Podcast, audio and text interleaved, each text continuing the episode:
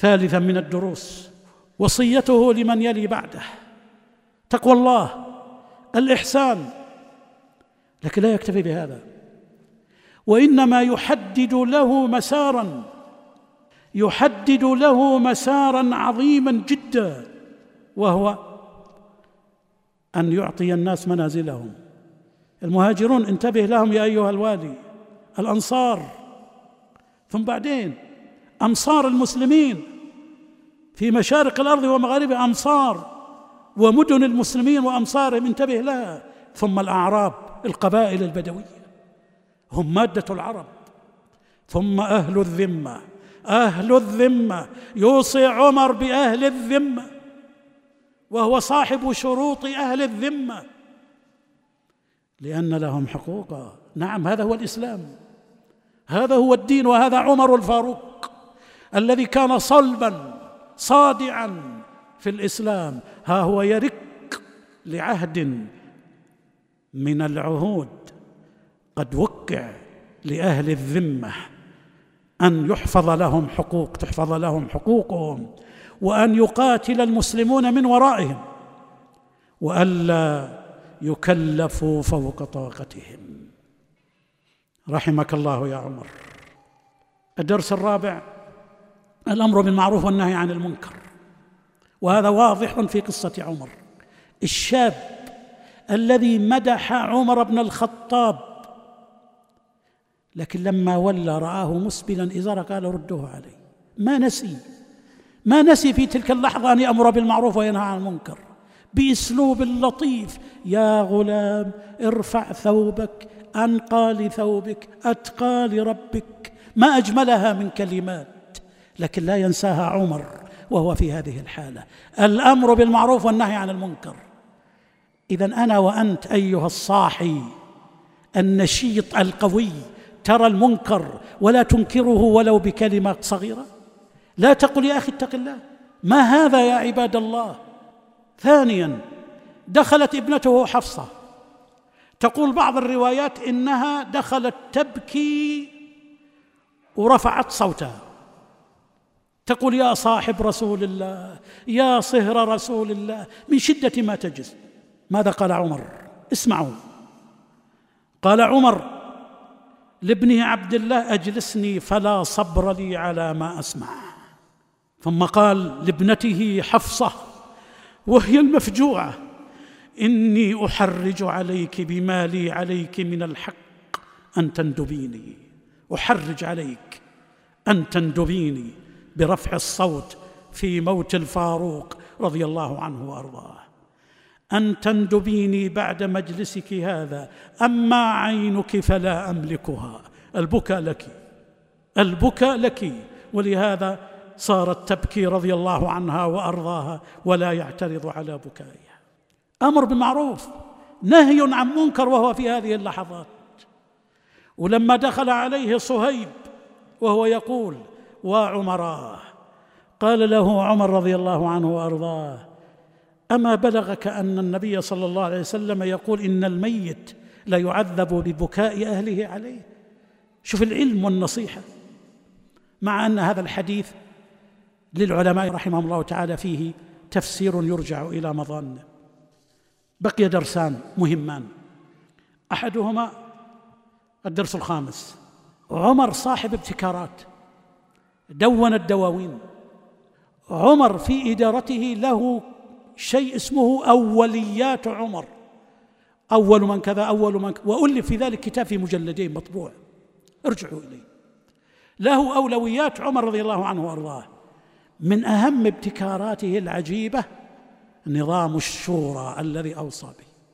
هذا النظام عجيب، ماذا قال للناس؟ لم يقل للناس اختاروا، لا، وإنما جعلها شورى ضمن نطاق، ليست فوضى وإنما ضمن نطاق، يعني جعل الاختيار في هؤلاء الستة الذين توفي رسول الله صلى الله عليه وسلم وهو عنهم راض، وهم من العشرة المبشرين بالجنة، ولم يدخل سعيد بن زيد بن عمرو بن نفيل بن عدي لأنه من بني عمومته، من بني عدي.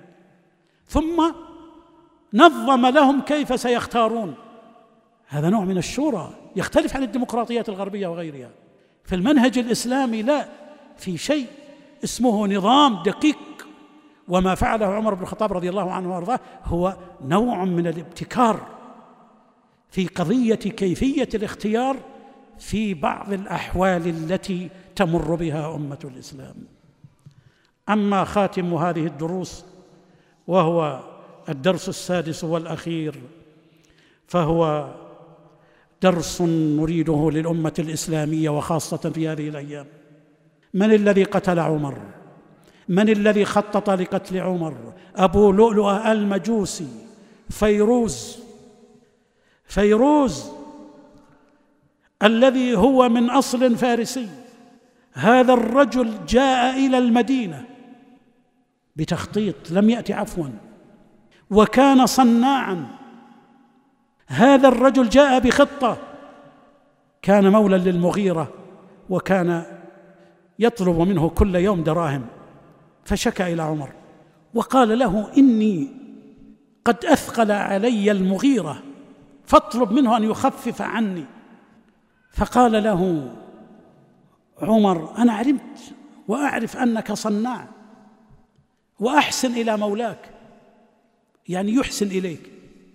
ونوى عمر أن يكلم المغيرة عنه، لكن قال له عمر: أنت صناع ماهر، أنا سمعت أنك تقول إنك ستصنع رحاً تطحن بالريح. تعرفون الرحى القديمة كانت باليد، فقيل إن هذا الرجل من حنكته في صناعته أنه سيضع رحى تكون على طرف بحيث أن الريح تهب فتؤدي إلى إيش؟ إلى أن يتحرك الرحى ويطحن بدون جهد الرجل أو المرأة الذي يطحن. يعني أنت رجل صناع، كيف تستكثر هذه الدريهمات؟ فقال له أبو لؤلؤة المجوسي، واسمعوا ما قال، قال له: لأصنعن لك رحا يتحدث بها الناس. ما هي الرحى يا قوم؟ ما هي الرحى التي تحدث بها الناس؟ قال عمر: لقد أوعدني العبد، لقد توعدني. وفعلا ما مضى ليال إلا وقتل عمر بن الخطاب تلك القتلة الشنعاء في صلاة الفجر في مسجد المصطفى صلى الله عليه وسلم. هذا هو الحقد المجوسي المشرك، هذا هو حقد المجوس في تاريخهم. ولهذا فإن المجوسية بمذاهبها الرافضية تعود اليوم على أمة الإسلام لتعمل عملها وفعلها، وتواجه بمؤامراتها ومخططاتها ودولتها أهل السنة.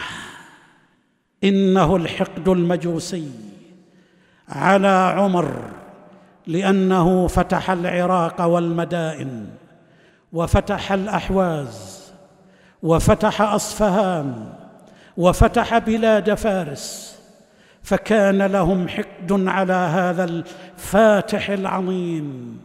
وكان من ثمرات هذا الحقد هذه الفعلة الكبرى التي قام بها هذا المجوسي الحاقد: يقتل عمر، يقتل الفاروق، يقتل المشهود له بالجنة ومعه 7 من المسلمين.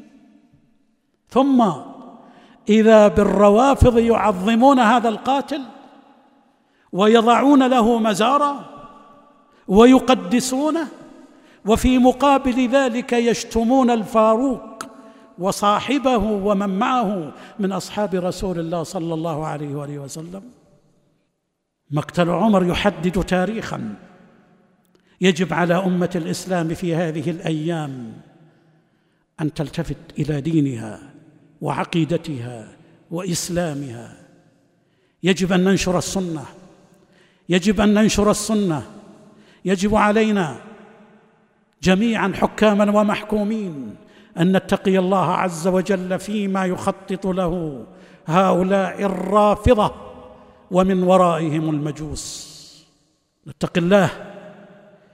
نتقي الله في أهل السنة ونأخذه من حياة عمر وأفعاله وابتكاراته وجهوده وعدله دروسا ودروسا، فقد أمرنا بالاقتداء به رضوان الله عليه. اللهم اغفر لعمر بن الخطاب وارض عنه، اللهم اغفر لنا أجمعين، اللهم ارزقنا السير على طريق الصحابة أجمعين، اللهم ثبتنا بقولك الثابت في الحياة الدنيا وفي الآخرة، اللهم إنا نعوذ بك من الفتن ما ظهر منها وما بطن، اللهم أعذنا من الفتن ما ظهر منها وما بطن، اللهم أعز الإسلام والمسلمين وانصر من نصر الدين، وعليك بالملحدين والمنافقين، اللهم عليك بالقتلة السفاكين للدماء، اللهم احفظنا واحفظ بلادنا واحفظ المسلمين جميعا، والحمد لله رب العالمين، وصلى الله وسلم على نبينا محمد وعلى آله وصحبه أجمعين. جزا الله فضيلة الشيخ خير الجزاء، وجعلنا الله وإياكم ممن يستمعون القول فيتبعون أحسنه. وتقبلوا تحيات إخوانكم في تسجيلات الراية الإسلامية بالرياض، هاتف رقم 49119885. والسلام عليكم ورحمة الله وبركاته.